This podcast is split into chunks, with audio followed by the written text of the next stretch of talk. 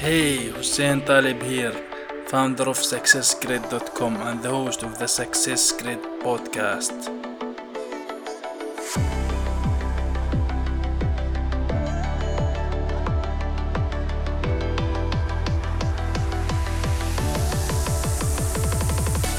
This is the podcast for you to raise your standards for your business and for your life. Hello and welcome to the Success Grid podcast. I have a special guest with me today. He's a serial entrepreneur investor having bought and sold numerous business across multiple industries, ranging from sport bars to SaaS platforms. His professional career started in supply chain management, working in the aerospace and automotive industries, prior to leaving the corporate world to pursue his entrepreneurial ventures full time. He's always seeking opportunities to acquire, invest, and partner. Ujwal Velagapudi, welcome to the Success Grid podcast. Thank you so much for, for having me here today. Appreciate awesome. it. Awesome having you. So let me let me ask you first. Uh, what's what's your what's your favorite basketball team? Because I heard that you can do a 180 dunk. dunk.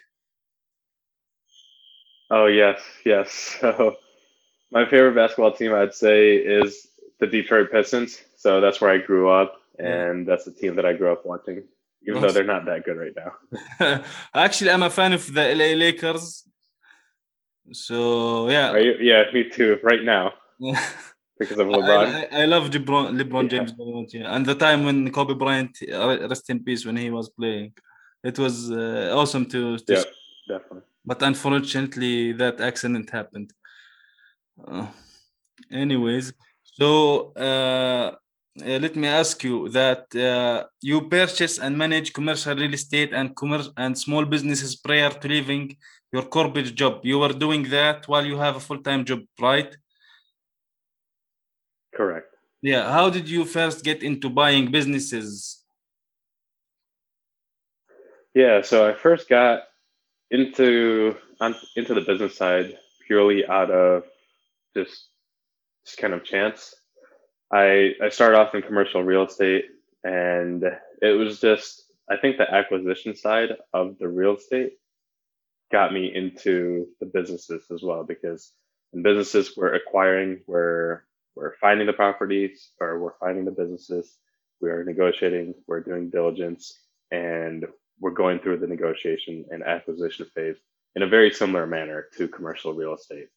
And businesses are just maybe another level above commercial real estate in my eyes in terms of the complexity and uh, the number of moving parts that are going on. So I kept buying all this uh, commercial real estate, and I would primarily do it on platforms like Craigslist.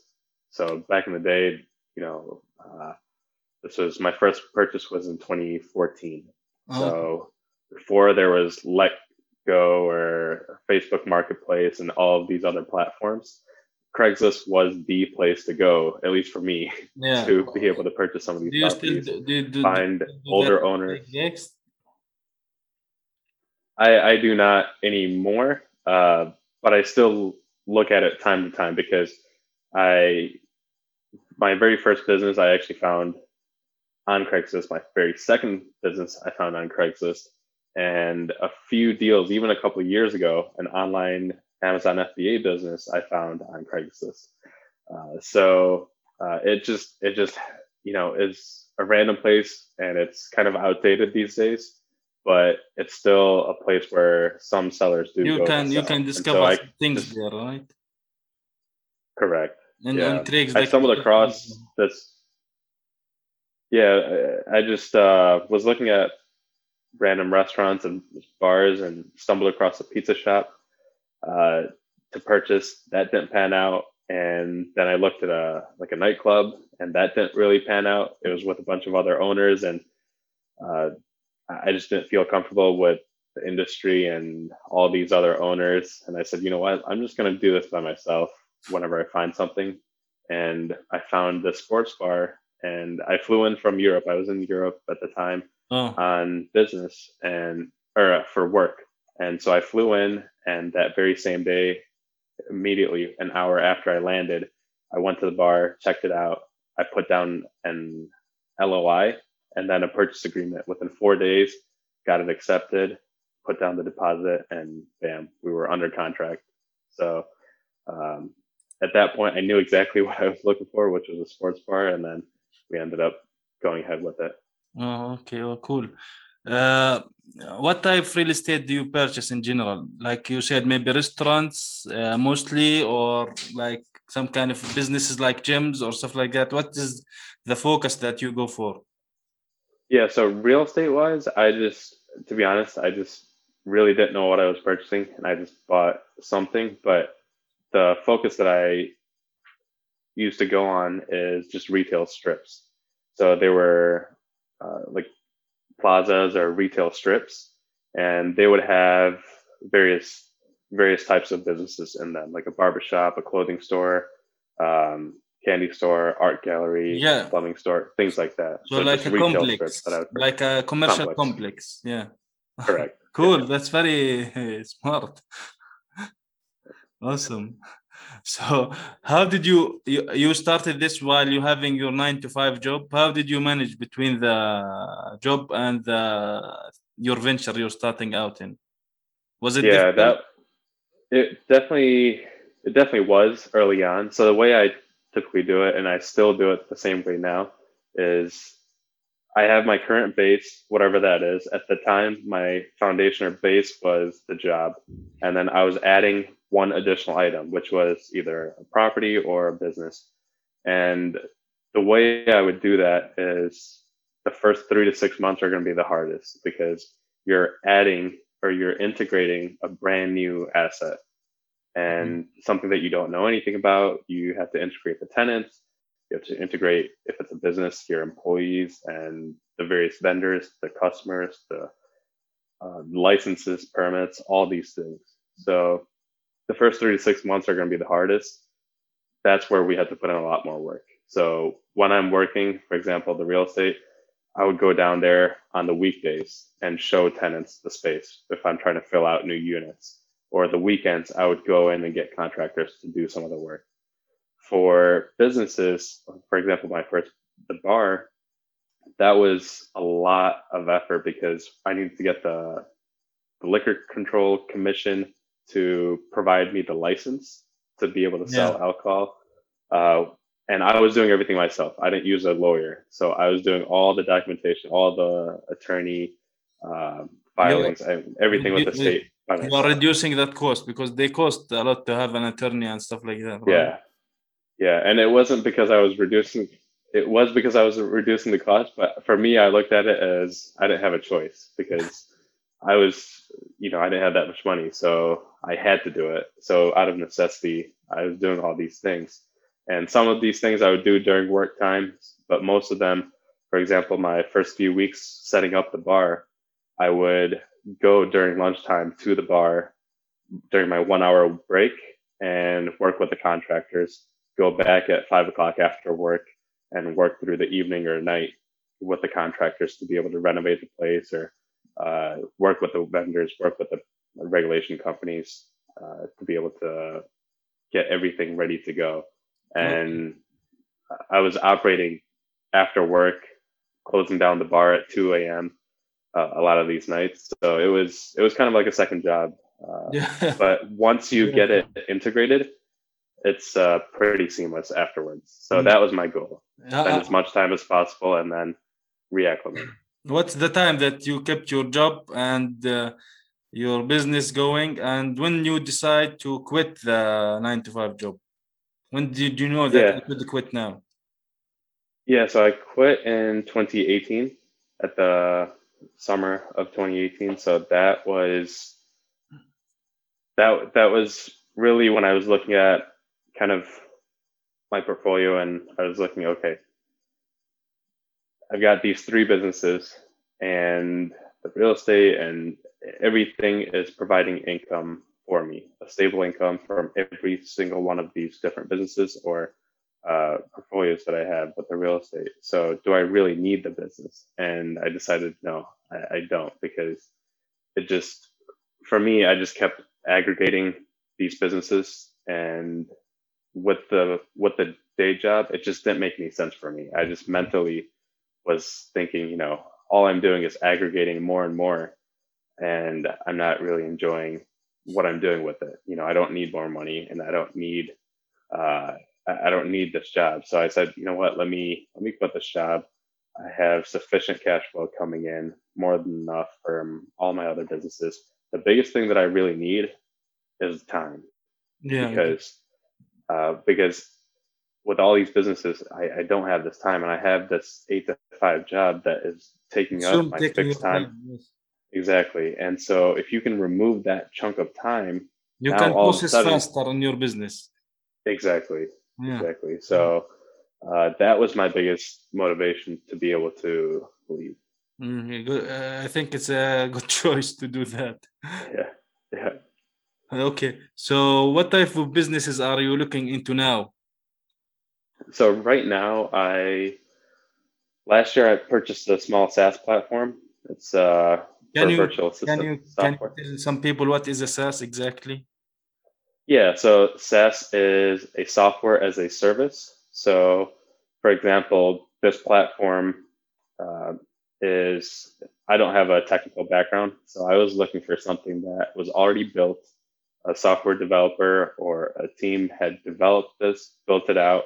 And for somebody like me with zero knowledge of the technical aspect, I can go in now with the help of a development team as backup I can go in and operate this business. And this business was is a virtual assistant software, meaning if you think of um, it's kind of like a one-sided marketplace where somebody, a client, can go in and request for virtual assistants, and the software will find them the best virtual assistant on our platform to be able to provide them instantly. So it's we try to pair you up within an hour and a half, and it's uh all the assistants are on our team, so they're from us. We vet them. They're not somebody off the street that we just grab for you. No, these are people that have been working with us that we subject matter test. They're vetted.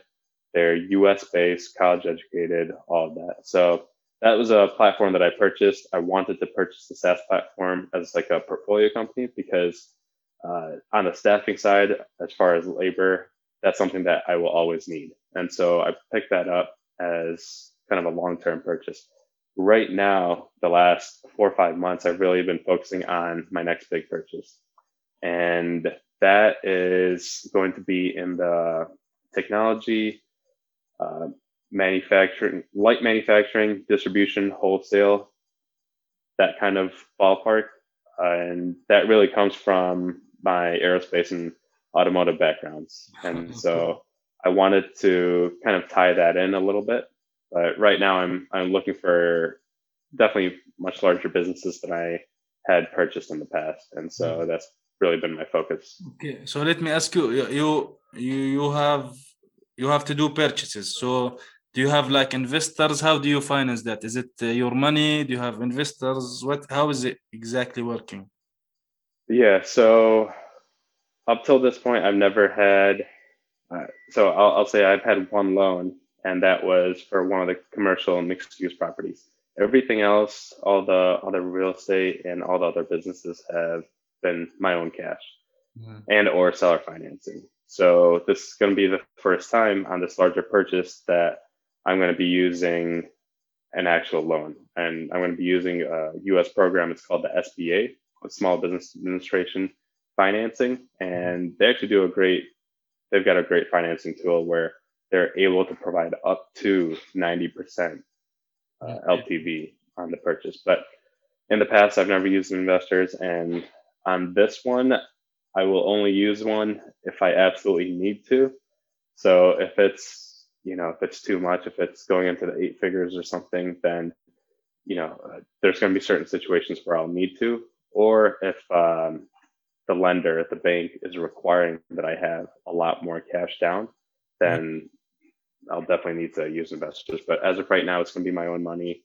And uh, that's just how I prefer to do it because for me, I've never used any sort of financing. So right now, this is my first time using financing. And then maybe next time when I go into a larger uh, into a larger asset, larger purchase, I'll probably Yeah. raise more capital at that point. Yeah, awesome. So so you're you're mostly using your own money, but but if someone wants to go into this business of buying other businesses, how how would you recommend them to start, or what should they go for or after before they start? Yeah, I would really say to grab something on the smaller side and just to play around with it. And for me, that's something that I wish I had done. Uh, one of my first online purchases, especially, was a little bit larger at the time for me. And I mean, everybody tells me, and even right now, this is what I would tell to somebody else that whether it's an eight figure business or a six figure business, the sourcing, the negotiating, the due diligence, and sometimes even the operations can all take up the same amount of time. Hmm. You know, so why go smaller when you can go bigger?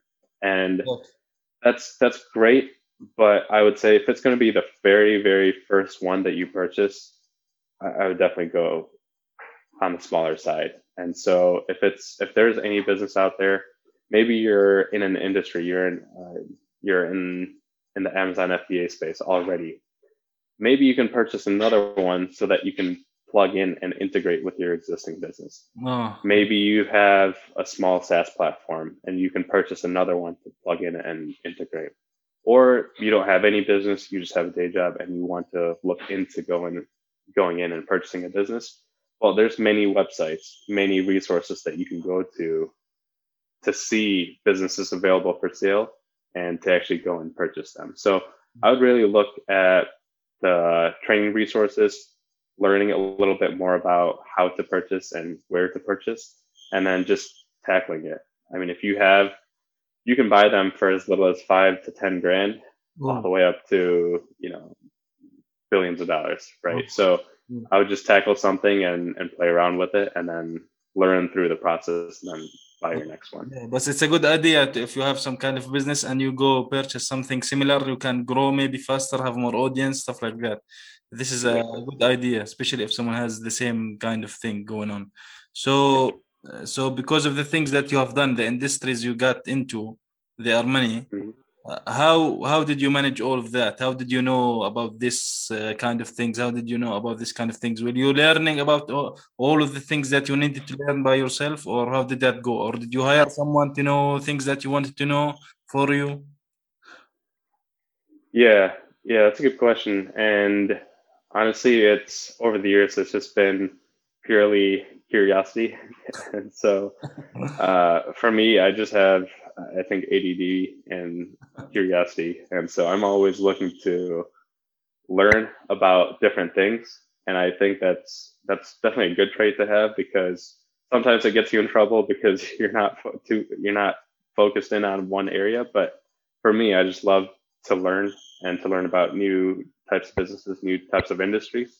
Hmm. So that's why even in the past, all my prior businesses have been so wide and varying because one thing would interest me and then I would see something else and I would get interested on that. So it's just always been the curiosity that's been allowing me to explore different uh, different industries and different businesses and getting into them. But I would, uh, as, as far as what you're saying about how to get into them or um, how to learn more about them. For me, in the prior years, I really didn't have any sort of peer network, any mentor, or any sort of guidance in terms of um, what to do or how to do it. Right now, I, I learned that what I don't know, I don't know, you know. Uh, Mm. and so with that, I've been trying to get myself involved into like an ecosystem. I'm, for example, pretty active on Twitter. I'm in two or three different um, online communities, so business owner communities or online business owner communities, things like that, where I'm talking to people like us, you know, like yourself, where uh, you have a peer network that you can go to. They, everybody owns this type of business, and if as a business owner, I can talk to another business owner or multiple business Yeah, owners. you, you will And have so just- you will have the curiosity Exactly. yourself and you have the network. It's it's it's a good combination actually. Exactly. Yeah. Yeah. Yeah. So let me ask you. Uh, you mentioned VAs, virtual assistants, right? Mhm. So you have this website called hibyron.com. Yep. Yeah. Uh, what what is it exactly, and why is it different from other VA services? Yeah, so the biggest difference between HiByron and other VA services is that we really are a one-sided marketplace and that the team that we provide, the assistance that you get as a customer filling out an application and, and proceeding with it is really the is the team. And like I mentioned before, for example, other platforms, you go on them and you have a third party assistant that says, Hey, I'm great. I do X, Y, and Z, and you should hire me. And based on my reviews. On our platform, everybody is vetted, vetted by us. We interview them, we subject matter test them. We make sure that if they say they're an expert or if they're really good on QuickBooks or Salesforce or um, you know blog posts or administrative tasks, whatever it is, we make sure and we vet them beforehand to ensure that when you as a customer are requesting for a Salesforce assistant, that you are getting a good Salesforce assistant. And so that's something that we're able to do. These are people that have worked with us on multiple projects for some multiple years. And so that's really the biggest difference. And then also on the back end, we have a project management slash messaging slash um, communication tool that you can use directly on our platform as well. Awesome. So, uh, can you explain more about the technology about for for for hibyron.com and uh, and how how it pairs customers with the best assistants, virtual assistants? How can how you do that? How do you match them between each other? Yes. So on the back end, we have so the platform is built on off of Python and uh, JavaScript, and so on the back end, as soon as you request it, request saying, "Hey, I need a long-term assistant that can help me every Monday, Wednesday, Friday from 9 to 11 a.m. for uh, data entry into my CRM tool. And you need to be able to use uh, Trello for project management. So, whatever your request is, you'll submit it. And our goal is within an hour and a half that you get placed with an assistant. Typically in business hours, that's that's more realistic. If it's on a Saturday night, you know, it's a little bit tougher. But our software will look at your requirements that you request. So you're looking for administrative data entry, somebody who knows your specific CRM. Let's say it's uh, Salesforce, for example, and somebody that knows your project management software, which is going to be Trello, and you need to know Excel. So all those requirements are going to go into our application, into our software, and then find the correct assistant that knows every one of those items. And so if you request something crazy, which um, is all over the map, then yeah, yeah, like kind of like a unicorn, we'll definitely try and find you a good one uh, that meets every single one of those criteria, or the next best one that meets 90 or 95% of those requirements. And so within our platform, and then that assistant will be on your project and will be able to jump on and assist you right away. So for us, we're really all about the speed and accuracy of your request and fulfilling your needs right up, right off the bat. So as soon as you jump onto the platform, you can make a request and delegate your task immediately. Okay. So let me ask you, there's I, I read that there is two kind of assistants, something something you called on-demand assistants and dedicated assistants what what's uh, what's the difference? Yeah. Uh, yeah. So, uh, so if you think about the on demand, I would think about that a little bit more as a short term assistant. For example, this would be, uh, hey Byron, can you book my plane ticket for my business meeting on Friday morning?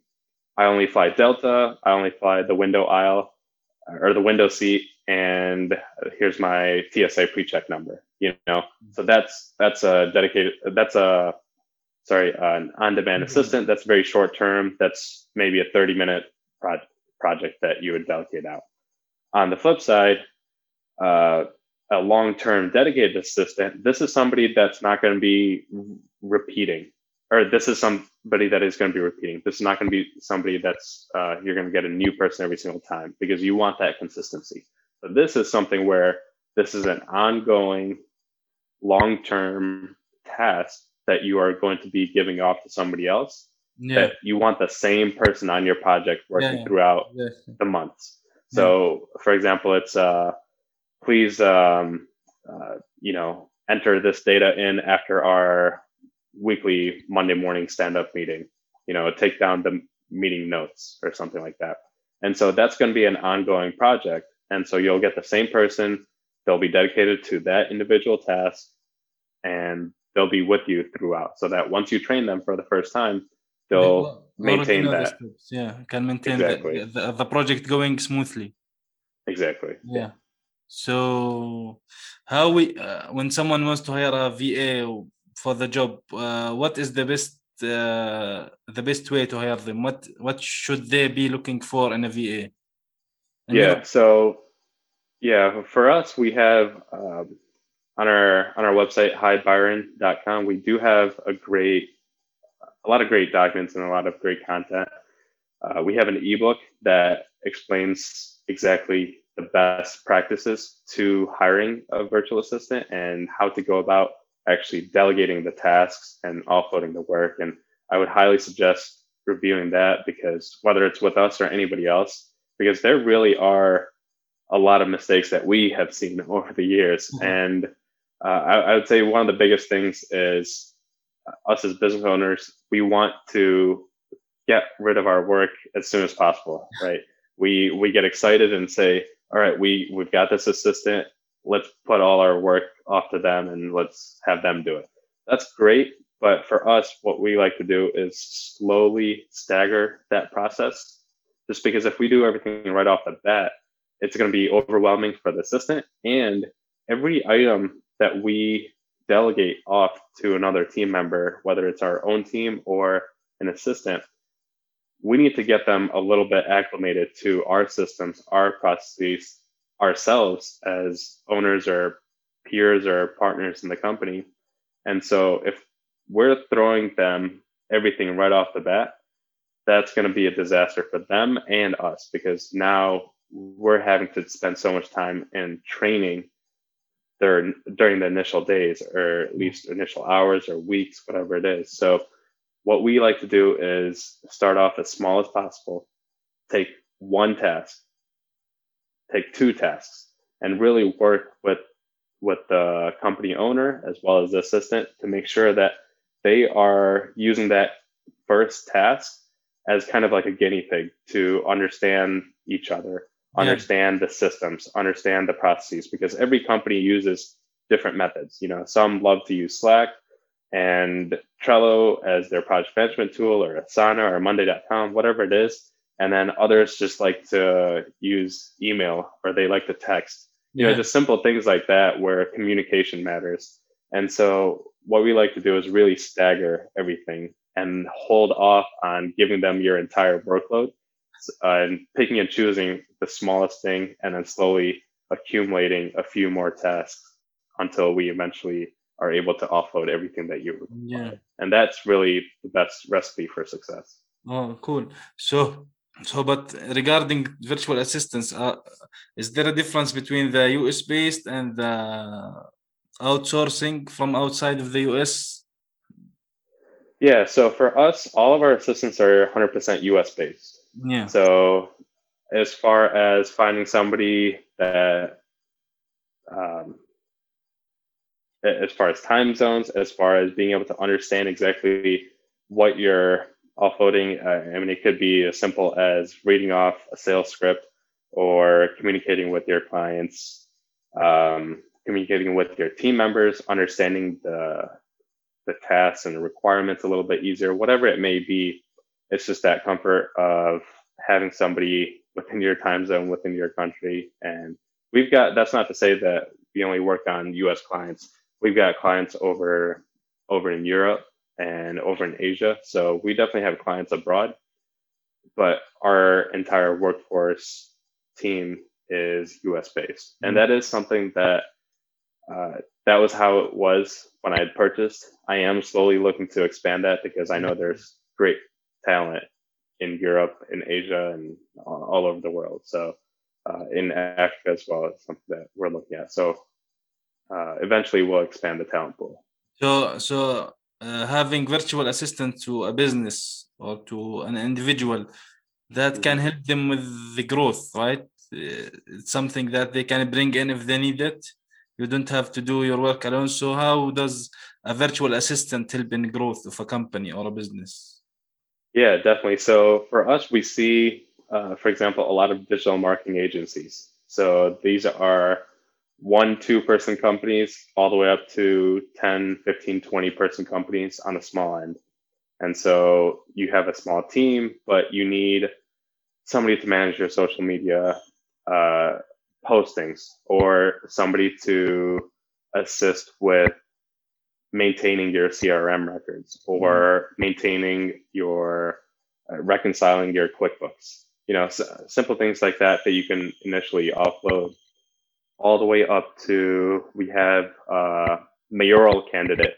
So there's a, uh, a small town where we have a mayoral candidate and he needs, he's a one man shop. He, he has a very small budget, but he needs an assistant to help him do research, do research on the policies, do research on other candidates, the city, all of that, and provide that information to him. And then all the way up to we have enterprise clients. So companies that have been on Shark Tank, Inc. 5000, Fortune 100, uh, enterprise clients that, of, of, course, for them, it's more maintaining their business. Uh, and, and so we have all ends of the spectrum reaching out to us, but uh, surely it can certainly help grow because it takes off the workload for you as a small business owner so that you can focus on the more important tasks to strategize and to be able to grow the business versus working on the business and doing the repetitive daily tasks that yeah. somebody else can do. These, these, these daily tasks can be really time consuming. If you can oh, hire oh, yeah. somebody else to do it, it will be good. So, what would you say a good attribute or good character for a virtual VA, virtual assistant? What would be a good attributes for them? One or two, maybe. For us, we really look at the communication. And for us that's that's going to be one of the most important things because we're communicating with the customer. We're potentially communicating with the customer's customers. Yeah. So uh, the customer's team i mean everything. So for us we really value communication. And why i say that? Because we train everybody to ask as many questions as possible up front that's that's one of our that's one of our basic things that we do. As soon as we get a project, we train the assistant to ask and drill down on all the instructions that the assistant that the customer had given because we want to nail it down and make sure that there are no misunderstandings, no uh, miscommunications down the road. We want to make sure everything is strong up front so that we're not having to redo and waste work or waste time on any, anybody's end. So for that, communication is absolutely critical. And then in addition to that, we, uh, you know, whether they're communicating via email or on the phone, all forms of communication, making sure that the project is up to date on our PM tool uh, internally. This on our on our platform. We are always keeping track and providing updates to the customer. So uh, for all those things, we just want to make sure that communication is absolutely foundational and key. Mm, cool. So, so I know that you have your own podcast, right? Uh, so uh, actually, I love the way you how you title the episodes. You title it as a country, like for example, Lebanon, UAE, South Korea, USA. Mm-hmm. Uh, by the country, and then the, the, the what's the episode is about right? Right. Uh, yeah. Well, what's uh, what, how did you get inspired to start this podcast? Yeah, this was really just uh, again going back to the curiosity side. this was just uh, one of those curiosity things because for me, I love to travel. We were in the pandemic last year, and I realized, you know, I can't travel right now, but I can still learn, and I can learn about other countries, other cultures, other uh, systems through business. So, for example, when I speak to somebody in all these different countries, I educate myself and I ask questions on a, I don't ask anything specifically socially or anything entertainment wise, but I learn about all those things and I learn about the people. I learn about how, you know, employees work together, how the culture is there through business because every country has its own, you know, hiring process, different hiring culture, hiring mentalities, your regulations with the with the government, and that gives an insight as to kind of the political parties and how how that all works, as well as just simply doing business with investors, raising capital for startups, how the investing world is with venture capital, private equity, and so from a business lens, I really wanted to learn about all these different countries. So I thought it was a, a great way to do that. That's a great idea, actually. Awesome. I listened to one of the episodes. I encourage anyone to listen to it. So where, where can people find this podcast of yours? Yeah, so you can go to uh, on Apple, uh, Spotify, um, Anghami, La Musica, almost every single platform. Uh, it's called The Global Uj or the global UJ, and you can find that or theglobaluj.com, and you can listen to any episodes on any of the podcast platforms.